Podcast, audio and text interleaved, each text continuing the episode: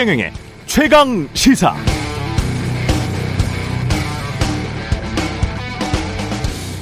네, 지방선거 앞두고 정치인들 하는 말 고지고대로 믿지 마십시오. 불과 서너 달도 안 지났습니다. 대통령 선거 때 윤석열 당선인 새로운 집무실은 광화문 정부 서울청사에 구축될 것이다. 경호는 외부 접견 문제는 저희가 충분히 검토했다.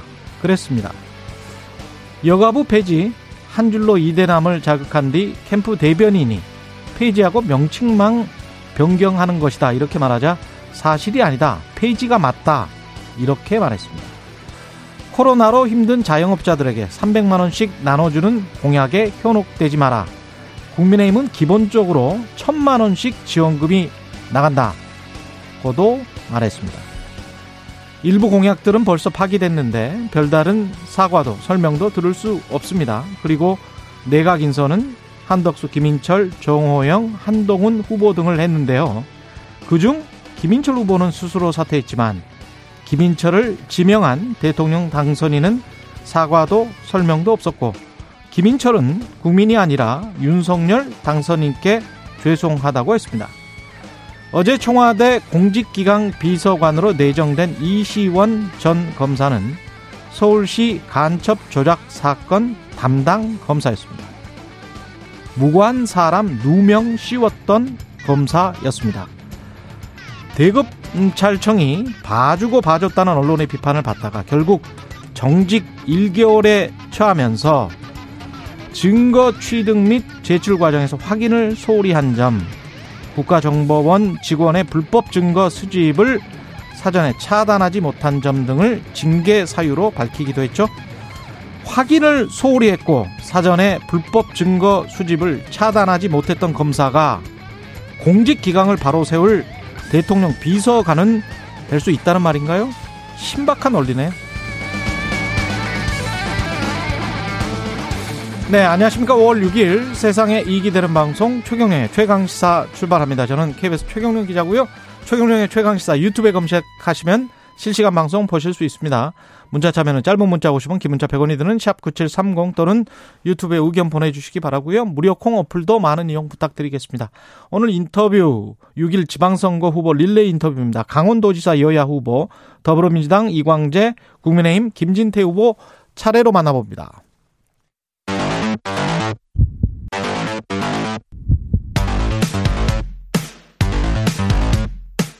오늘 아침 가장 뜨거운 뉴스 뉴스 언박싱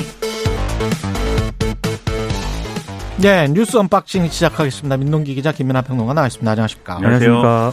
예, 비서관 인선 오프닝에서도 이야기했지만 여러 명을 인선을 했습니다. 19명을 발표를 했는데요. 국정상황실장으로는 한호섭 전 행정관이 임명이 됐습니다. 대선 때 윤석열 당선자 메시지 총괄을 맡았던 인물이고요. 예. 공직기강 비서관에는 오프닝에서도 언급을 하셨지만 이시원 전 검사, 그리고 법률비서관에는 주진우 전 검사, 총무비서관에는 윤재순 전 대검 운영지원과장 등 이른바 검찰 출신들이 전진 배치가 됐습니다.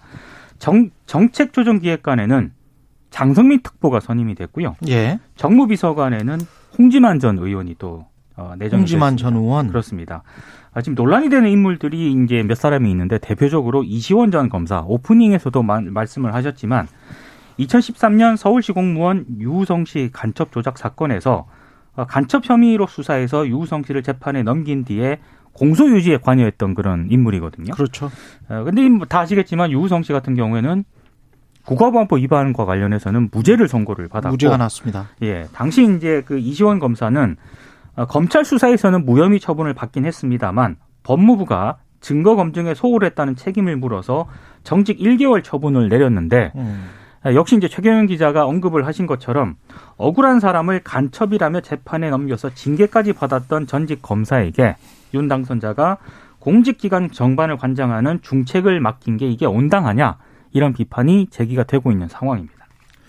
그러니까 이런 이력을 갖고 있는 사람이다라는 것도 이제 논란이 있을 수 있는 대목인데 예. 어, 지금 이제 상당히 힘이 셀 걸로 보이거든요. 공직기관 비서관인데 원래는 이제 민정수석이 그 위에 있어야 되는데 민정수석실을 없앴지 않습니까? 그렇죠. 그래서 비서실장 직속의 공직기관 비서관인데 그럴 경우에는 사실 어, 또 이 윤석열 당선인이 검찰총장 출신이기도 하니까 사실상의 이제 윤석열 당선인의 어떤 직속 어, 비서관처럼 이렇게 활동을 할 느낌이에요. 가능성이 상당히 크단 말이죠. 지금 총무비서관도 그렇고 공직기관 비서관도 그렇고 전부 다 검, 검사 출신들이잖아요. 맞습니다. 그렇습니다. 그렇죠? 그래서 예. 윤석열 당선인 지근거리에서 보좌를 하면서 특히 공직기강이라는 거는 이 청와대와 일부 이제 공직자들에 대한 여러 가지 이제 좀 사정이라든가 이런 걸 하는 거잖아요. 예. 그런 직책을 가진 사람이 상당히 권한이 셀 텐데 음. 과거에 이런 이력이 있다는 거에 대해서 설명을 하거나 아니면 그 당시에 뭐 어떤 그러면 문제가 어떻게 좀 잘못됐다든지 이런 음. 것들을 알려줘야 될 것 같아요. 근데 그런 것이 없이 지금 뭐 언론이 어제도 지적을 하고 있는 상황인데도 뭐 아무런 설명이 없지 않습니까? 그래서 이 부분 상당히 우려가 되고 이거는 아쉬운 뭐 대목입니다. 대법원 판결까지 났기 때문에 그렇죠. 간첩이 아닌 사람을 간첩이라고 무고를 국가기관이 한 거 아닙니까? 그렇죠. 검찰이. 그때는 국정원하고 검찰하고 사실상 이거 이, 이 처음부터 결론을 정해놓고 수사하고 기소하고 재판한 거 아니냐라는 의심이 드는 그렇습니다. 그런 사건이었어요. 이거는 몇 년 동안 진행이 됐고요. 그렇죠. 이거는 영화로도 나왔습니다. 그렇습니다. 그리고 이분이 유호성 씨가 뭐 대단한 권력을 가진 사람이거나 그랬던 것도 아니고 이른바 이제 탈북민 출신의 이제 서울시 공무원이었던 거지 그렇죠. 않습니까? 예. 그런 사람에 대해서 예단해 가지고 어 이렇게 해 이 몰아간 것은 대표적인 어떤 이 검찰 권력이 오남용되는 어떤 대표적인 사례인 것으로 많이 이제 아, 보도가 되어 왔거든요. 음. 그럼 여기에 대해서는 어쨌든 이런 이력이 있는 사람을 쓰는 거에 대해서는 설명을 해줘야죠. 네. 특이한 점이 검사 출신들이 많이 들어갔다는 거. 그리고 홍지반 국회의원이긴 하지만 그 전에 SBS 출신이었고 그렇습니다. 그 전에 이제 홍보 수석이 누구였었나요? 임명된 사람이? 최영범 네, 갑자기 그렇죠. 갑자기 최영범이죠. 물어보니까, 네, 전 SBS SBS 의원 출신입니다. 그러니까 SBS 출신들이 지금 약진하고 있는 것 같고 네. 검사 출신들 약진하고 그 다음에 한오섭 어, 국정상황실장 국정상황실장 같은 경우는 뉴라이트 연합에 있지 않았습니까? 이 인물이? 그렇습니다. 약간 보수 단체에 몸을 담았던 이런 인물이기 아, 때문에 뉴라이트 전국 연합에 있었던 걸로 제가 기억을 하고 있고요. 그렇습니다. 이시원 전 검사 같은 경우는 딱 두 가지예요. 국정원에 그때 놀아났든가. 그렇죠? 국정원이 불법 증거 수집을 했는데 검사가 그걸 가지고 기소를 하면서 공판 유지를 하면서 판사한테 주장을 한 거잖아요. 재판정에서. 그렇습니다. 이 사람 간첩이라고. 그래서 국정원에 놀아날 만큼의 판단력 부재를 가지고 있는 사람 또는 국정원과 어, 국정원의 불법 증거 수집을 알면서도 묵인 동정한 사람. 아 근데 후자 둘 후자의, 중에 하나죠. 후자의 가능성이 높은 게요. 예. 그 검찰 과거사위원회가 문재인 정부에서 출범을 했잖아요. 음. 그때 유우성 씨의 사건 재조사를 했는데 당시 이제 검찰이 증거가 허위임을 사전에 인식했을 가능성이 있다. 이게 이제 과거사위원회 결론이었거든요. 예. 그러니까 이제 과거사위원회가 그런 결론을 내렸다라고 하는 거는 당시 이시원 검사도 국정원의 여러 가지 그 불법적인 어떤 그런 조작 이런 내용에 대해서 알고 있을 가능성이 높다는 거죠. 그게 이제 대표적인 게 이제 출입경 기록에 관련한 건데 그렇죠. 황당했습니다, 정말. 그렇죠. 예. 그게 그냥 이 공개된 내용만 봐도 누가 봐도 어 이건 좀 이상해라고 예. 할 만한 그런 기록이지 않습니까? 입경 기록이 연속해서 뭐 두 번 있다든지 그렇죠. 그러니까 나온 기록은 없는데 들어간 기록만 있다든지 중국에 음. 뭐 그런 기록이기 때문에 상식적으로 수사를 하는 사람 그리고 기소를 하는 어떤 검사 입장에서는 이 증거 이상하다라고 해서 추가적으로 검증을 하거나 보완을 하거나 이렇게 했어야 되는데 그렇지 않고 이제 황당한 얘기 했거든요. 뭐 수용을 해서 뭐 이, 건너왔다든지 뭐 이런 얘기 한 걸로 제가 기억을 하는데 외교 문제까지 될 뻔했어요. 그렇습니다. 그렇습니다. 중국하고 네. 중국 공문서를 위조해 버린 거예요, 그러니까. 그렇죠. 예. 그런 상황이다 보니까 설명을 해줘야 된다는 겁니다. 이게 왜 네. 그러면 이 부분을 써야 되는지. 그것도 공직기관 비서관이면 공직에 있는 사람들이 이게 말빨이 설까요? 이른바 기강이 설까요? 그러니까 징계까지 받았던 인물이거든요. 그러니까요. 검찰에 있을 때 여러 가지 논란이 좀 휩싸일 것 같습니다. 이래도 되는 건지 모르겠습니다. 이건 좀 납득하기가 그렇죠. 힘든 게 있네요. 영이 예. 설까 여러모로 우려가 예. 되는 것입니다. 네. 안철수 예, 인수위원장은 오늘 보궐선거 분당 갑에 나옵니까? 언론 보도를 종합하면 예. 나올 가능성이 크다 이렇게 정리가 되는 것 같습니다. 오늘 오후 2시로 이제 예정이 됐던 일정이 하나 있거든요.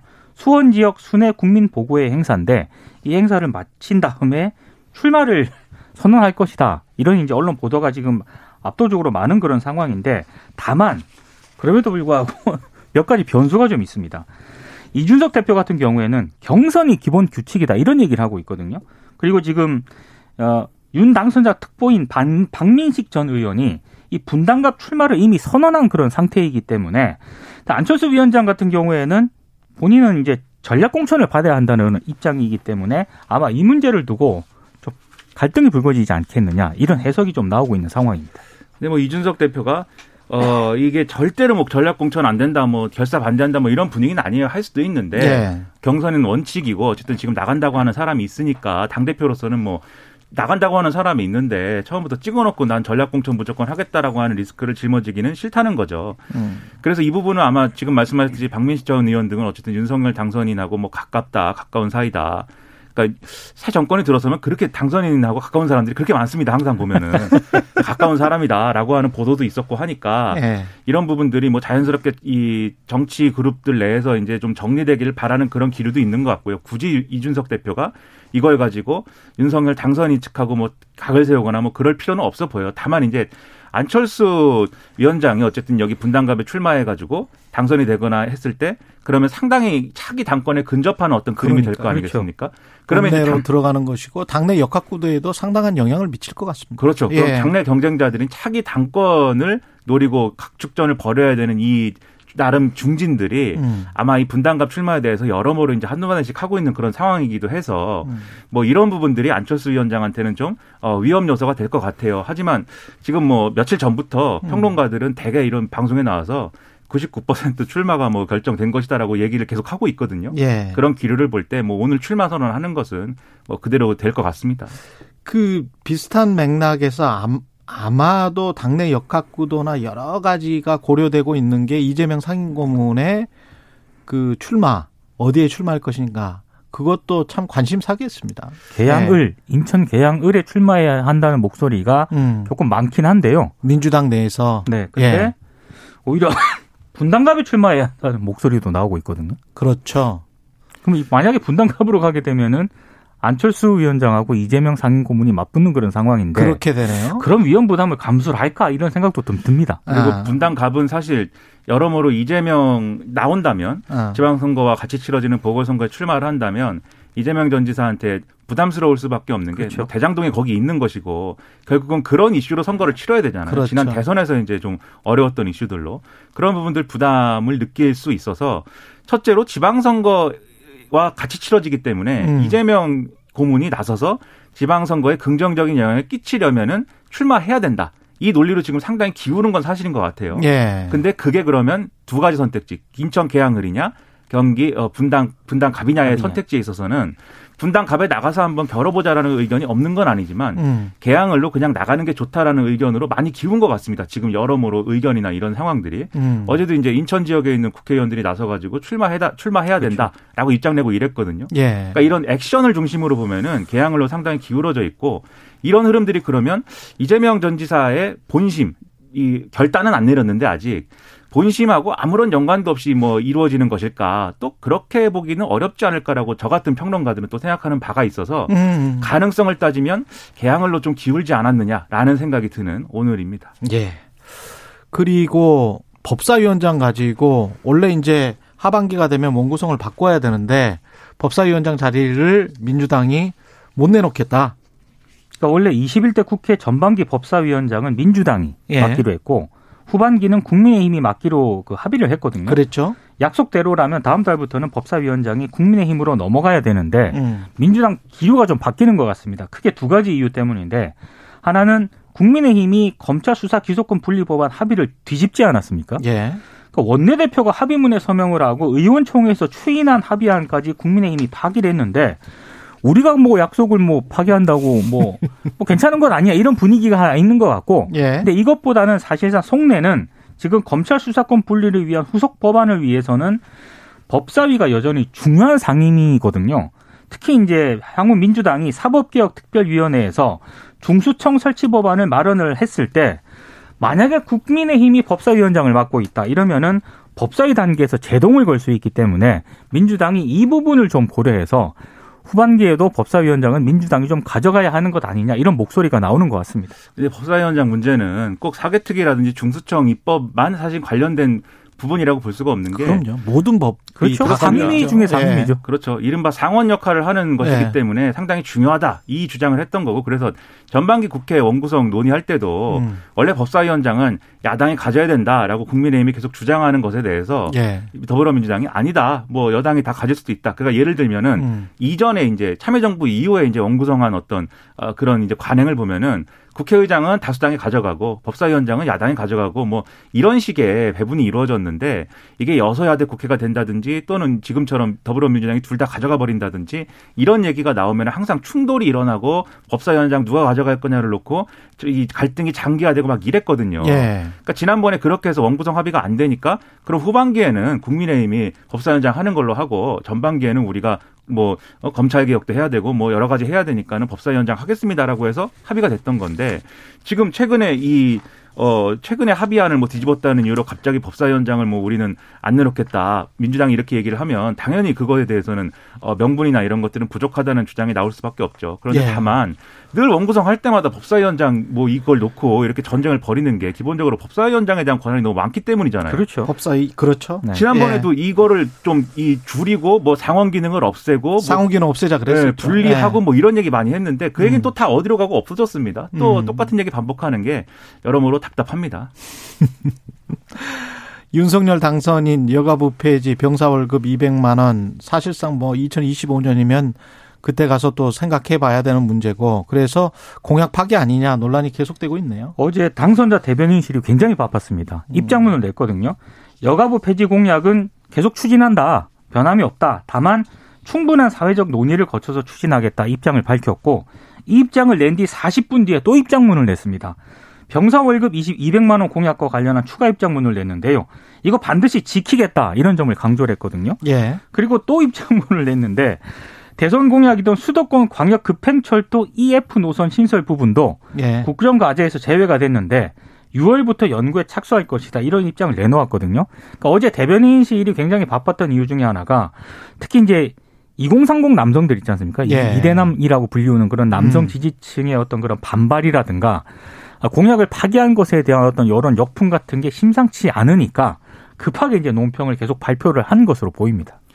그러니까 실제로 뭐 인터넷 커뮤니티나 이런 데 반응은 상당히 좋지 않았고요. 예. 다만 지금 이제 여가부 폐지가 그러면 뭐이 유지가 되는 거에 대해서는 일단 이 급한 불을 끄자는 어떤 맥락인지 아니면 진짜로 아 이게 대안이야라는 건지 뭐 인구 가족부를 신설하는 내용의 정부조직법 개정안 음. 그러니까 국민의힘이 제출한 그런 상황이고 그리고 뭐 병사여급 200만 원 이런 것도 앞서 말씀하셨듯이 완전히 우리가 포기한 건 아니다라는 분위기지 않습니까? 예. 그러면 이게 어, 그런 평가는 좀 해볼 필요가 있는 것 같아요. 당장 이제 공약 파기 논란이 있겠지만 그런 임기 내에 지킬 수 있다라는 거는 사실이냐에 대해서는 음. 이거를 좀 추가적으로 검증을 하고 그 달성할 수 있는 방법이 뭐냐에 대해서 좀 진지하게 논의하는 게 필요해 보이는데 지금은 뭐 파기냐 아니냐 이제 이거 이것만 이제 좀 구도가 형성이 돼 있어가지고 사실 200만 원 그 공약을 너무 단정적으로 했습니다.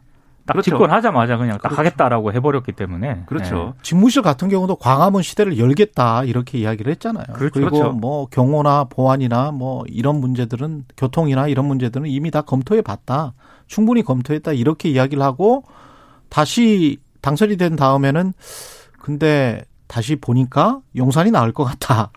이렇게 된 거잖아요. 그렇죠. 이 200만 원 얘기도 사실 음. 병사 월급 200만 원 공약이 쓰자마자 지금 안철수 위원장이 반박을 했어요. 그렇죠. 그러면 부사관 월급은 어떻게 되는 거냐 그렇죠. 역전되는데 음. 이런 반박을 당장 한 거에 대해서 사실 또 어, 부사관 월급도 그럼 올리자라든지 뭐 이런 논의가 있었는데 그렇게 되면 사실 병사 월급 200만 원의 문제가 아니고 모든 직업 군인들에 대한 이제 봉급 인상이나 이런 것들이 쭉 이루어져야 그렇죠. 되는 문제가 되지 않습니까? 음. 그러니 이건 상당한 이제 어떤 임금 체계의 어떤 설계나 이런 것들을 추가로 해야 되는 부분이어서 상당한 어떤 기획과 노력과 어떤 그런 것들이 필요한데 당장 근데 안철수 위원장 반박에 대해서도 구체적인 로드맵이나 이런 건 없었기 때문에 사실은 그때 급조된 공약이었다라고 볼 수밖에 없는 거죠. 다만 어떻게 실현할 것이냐 음. 그 로드맵을 내놓든지 설명을 해야 된다고 봅니다. 소상공인 뭐 지원금 같은 경우도 천만 원 우리는 기본적으로 지원하겠다 이렇게 이야기를 하고 사실은 공약을 지금 파기를 한 거잖아요. 그렇죠. 근데 이런 것들에 관해서 지금 현재 경제 상황 대통령 당선인이 되고 난 다음에 그 판단한 자료들 근거들 이런 게 다른 게 있을 거란 말이죠. 그러면 그런 것들을 소상하게 국민들에게 알리고 설득하는 과정이 좀 있었으면 좋겠습니다. 그렇습니다. 사과하고 설득하고 아, 사실은 이런데 알고 보니 나는 이 부분은 몰랐는데 이런 이렇게 되면 우리 경제 굉장히 안 좋을 것 같고 전체적으로 안 좋을 것 같으니까 조금 미룹시다. 아니면 단계적으로 이렇게 하, 하겠습니다. 뭐 그때 그렇게 말한 것의 핵심 요지 어떤 의도 뭐 그 대의 명분은 이런 거였으니까 그 대의 명분은 지켜 나가겠습니다. 뭐 이런 식으로 하는 게 민주주의 아닐까요? 음, 그렇습니다. 그렇죠. 예. 그걸 설명하고 설득하려고 하면 국민들도 그렇죠. 당연히 이제 그렇죠. 인정하고 납득하는 부분이 그렇죠. 분명히 있을 것이거든요. 예. 그러니까 설득하는 게 중요하다고 생각합니다. 예, 모른 척 하는 거는 좀 그런 것 같아요. 예. 국무위원 후보자들 특히 한동훈 후보자와 관련해서는 여러 가지 말이 많네요. 그러니까 음, 새로운 의혹도 제기가 됐고요. 본인의 반박도 있고. 반박도 있는데 일단 반박을 먼저 언급을 해드리면 예. 어, 그 딸이 여러, 여러 논문과 영어 전자책을 썼다는 그런 보도가 나오지 않았습니까? 음. 이거는 논문이 아니라 학교 리서치 과제, 고교 대상 에세이 대회를 통해 작성한 에세이 등을 모은 것이고 이걸 open access 저널이 요구한 형식에 맞게 정리해서 올린 것이다. 이렇게 해명을 했고 영어 전자책 같은 경우에도 이게 약 한 10페이지에서 30페이지짜리 강의안이고 아마존의 디지털 자가 출판 사이트 있지 않습니까? 이걸 이용해서 업로드한 것이다 이렇게 해명을 했습니다. 그리고 입시 컨설팅을 받았다는 의혹에 대해서는 받은 사실이 없다고 반박을 했고요.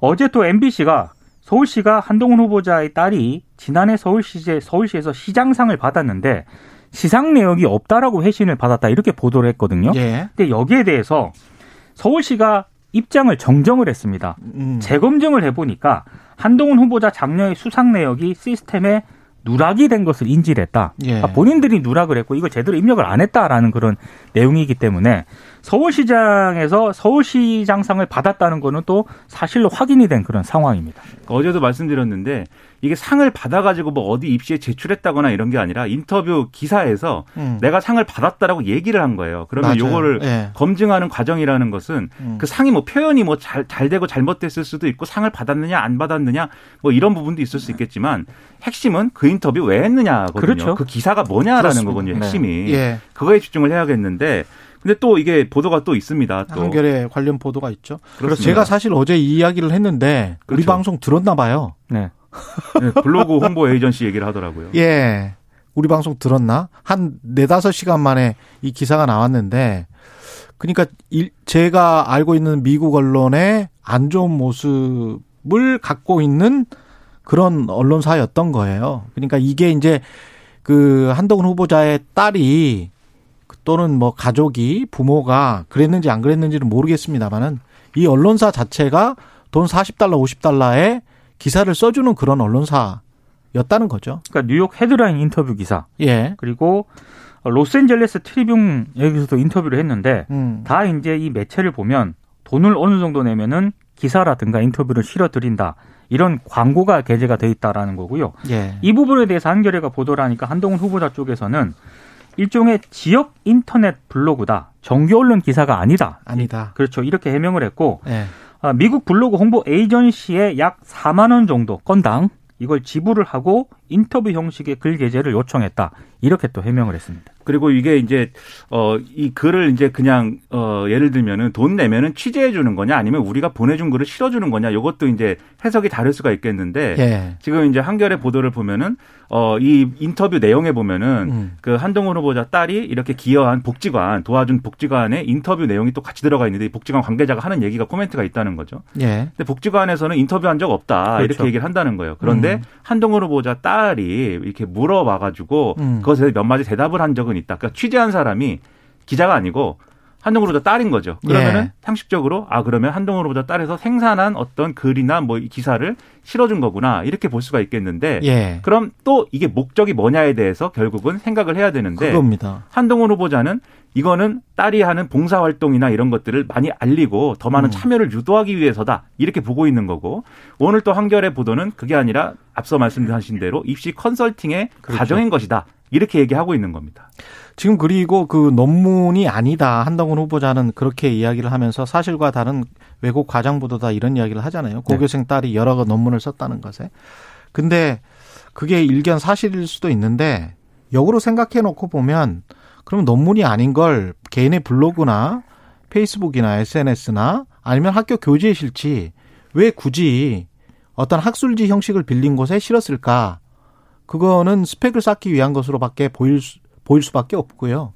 오늘 뉴스타파에서 관련된 보도를 박중석 기자가 했는데 이, 이 학술지가 이른바 약탈, 약탈적 학, 학술지예요. 그러니까 어떤 거냐면 돈을 받고 금전적 이익을 목적으로 돈을 내면 논문을 무조건 게재해 주고 동료 심사를 거치지 않거나 간소화해서 출판 윤리를 어기는 학술지. 그게 약탈적 학술지. 근데 거기가 두 군데가 있어요. 이, 이 지금 논문 이름이 오픈 액세스 저널입니다. 예, 그래서 어 이름은? 좋은데. 말레이시아하고 방글라데시에 본사를 두고 있더라고요. 아, 예, 그래서 그 일반적이지는 않죠. 그렇죠. 예, 말레이시아와 방글라데시에 본사를 두고 있고 그 논문 게재가 제가 박중석 기자를 잘 아는 사람으로서 한국에서 논문과 관련한 검증 보도를 아마 가장 잘 하는 기자, 가장 많이 해본 기자이기 때문에 이게 반박하기 쉽지 않을 것 같습니다. 예. 이름은 좋아요. open access. 저 예. 좋아하는 단어인데 이렇게 쓰이고 있네요. 그래서 약탈적 학술지에 실렸다. 근데 약탈적 학술지에까지 실릴 정도의 어떤 그 급박한 상황은 입시밖에 없는 거죠.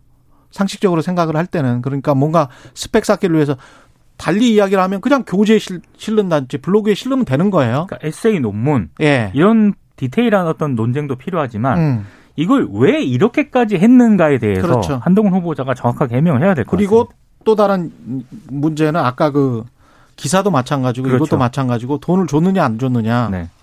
그러면 부모가 얼마나 관여됐는지도 좀 알 수 있을 것 같고요. 근데 이게 불법이나 뭐 이런 거는 아닌 것 같고요. 그렇죠. 어떤 행태의 문제인데 예, 행태 한결에- 문제인 것 같습니다. 한결에 코멘트가 있습니다. 이게 예, 어, 이 경기도 교육정책 자문관 명의로 나와 있는데 예, 이게 미국의 입학사정관 제도에 맞춘 스펙을 쌓는 과정인 것이다. 음. 그래서 일반 가정에서는 도저히 엄두내기 어려운 접근 방식으로 가용한 모든 자원을 동원해서 미국 대학 가기에 제일 좋은 스펙을 만들고 있는 것이다.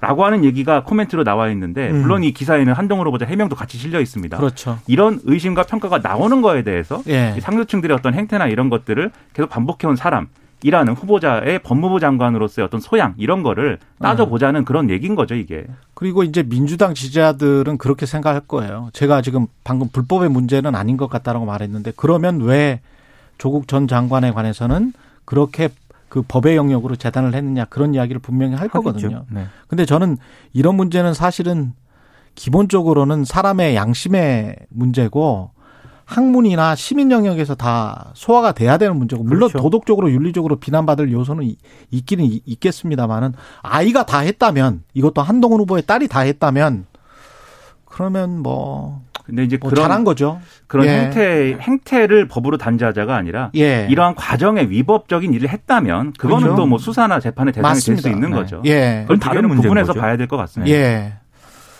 그래서 조금 너무 과열돼서 대립해서 딱 그만큼 해야 돼. 뭐 이렇게 그러니까 막 우리가 당했으니 너희도 어, 해야 돼. 뭐 이거 이렇게 이거는 아닌 것 같. 이거는 아닌 것 같아요. 그런 얘기는 예. 그만했으면 좋겠습니다. 예, 이거는. 서로 좀 이 뭐 가장 그, 그 중요한 문제는 지금 물가가 너무 상승하고 있거든요. 맞습니다. 미국이 금리 예. 인상을 너무 크게 예. 해가지고 걱정입니다. 민생 민생이나 이런 것들도 좀 여야가 챙기시길 바랍니다. 뉴, 뉴스 unboxing 민동기 기자 김민하 평론가였습니다. 고맙습니다. 고맙습니다. KBS 1라디오 최경영의 최강 시사 듣고 계신 지금 시각 7시 48분입니다.